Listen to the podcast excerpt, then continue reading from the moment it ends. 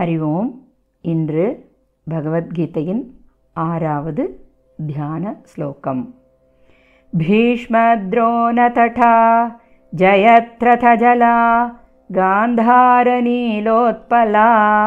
शल्यग्राहवती कृपेण वहनी कर्णेन वेलाकुला अश्वत्थामविकर्णघोरमकरा दुर्योधनावर्तिनी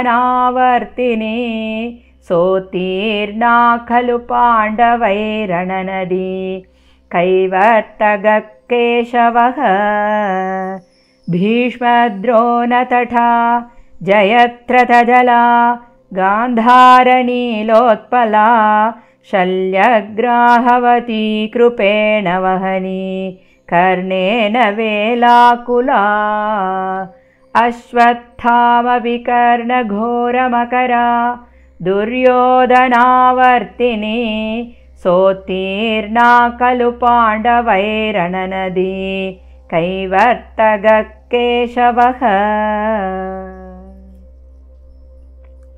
श्लोकतिन् अन्वयक्रमं भीष्म द्रोण तथा जयत्रथ जला गान्धार नीलो उत्पला। शल्यग्राहवती कृपेण वहनी कर्णेन वेला आकुला।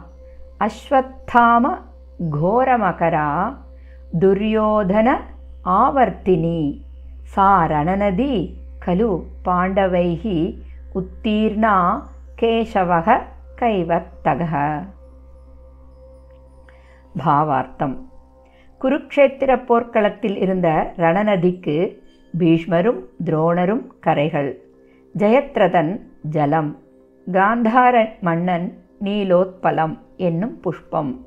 சல்யன் சுறா மீன் கிருபன் என்பவன் பிரவாகம். கர்ணன் பேரலைகள். அஸ்வத்தாமனும் விகர்ணனும் பயங்கரமான மகர மீன்கள். துரியோதனன் நீர்ச்சுழல்.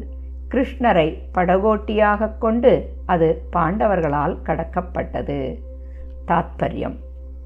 போர்க்களத்தை நதியாகவும் நதியின் இரு கரைகளை பீஷ்மர் துரோணராகவும் நதியின் நீரை ஜெயத்ரதனாகவும் நதியில் உள்ள நீலோத்பல மலரை காந்தாரனாகவும் சுறாமீனாக சல்யனையும் நதிப்பிரவாகத்தை கிருப்பணனாகவும் பேரலைகளை கர்ணனாகவும் பயங்கரமான மகர மீன்களாக அஸ்வத்தாமனையும் விகர்ணனையும் அபாயம் மிகுந்த நீர்ச்சுழல் துரியோதனனாகவும் ஒப்புமைப்படுத்தி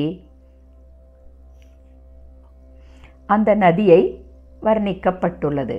அப்படி ஆபத்துக்கள் மிகுந்த அந்த நதியில் சிக்கியுள்ள பாண்டவர்களை படகோட்டி போல பகவான் ஸ்ரீ கிருஷ்ணர் கரையேற்றினார் என்று விளக்கியுள்ளனர்.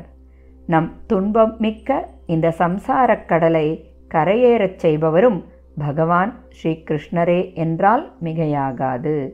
ஸ்ரீ கிருஷ்ணம் வந்தே ஜகத்குரும். ஓம் தத் சத்.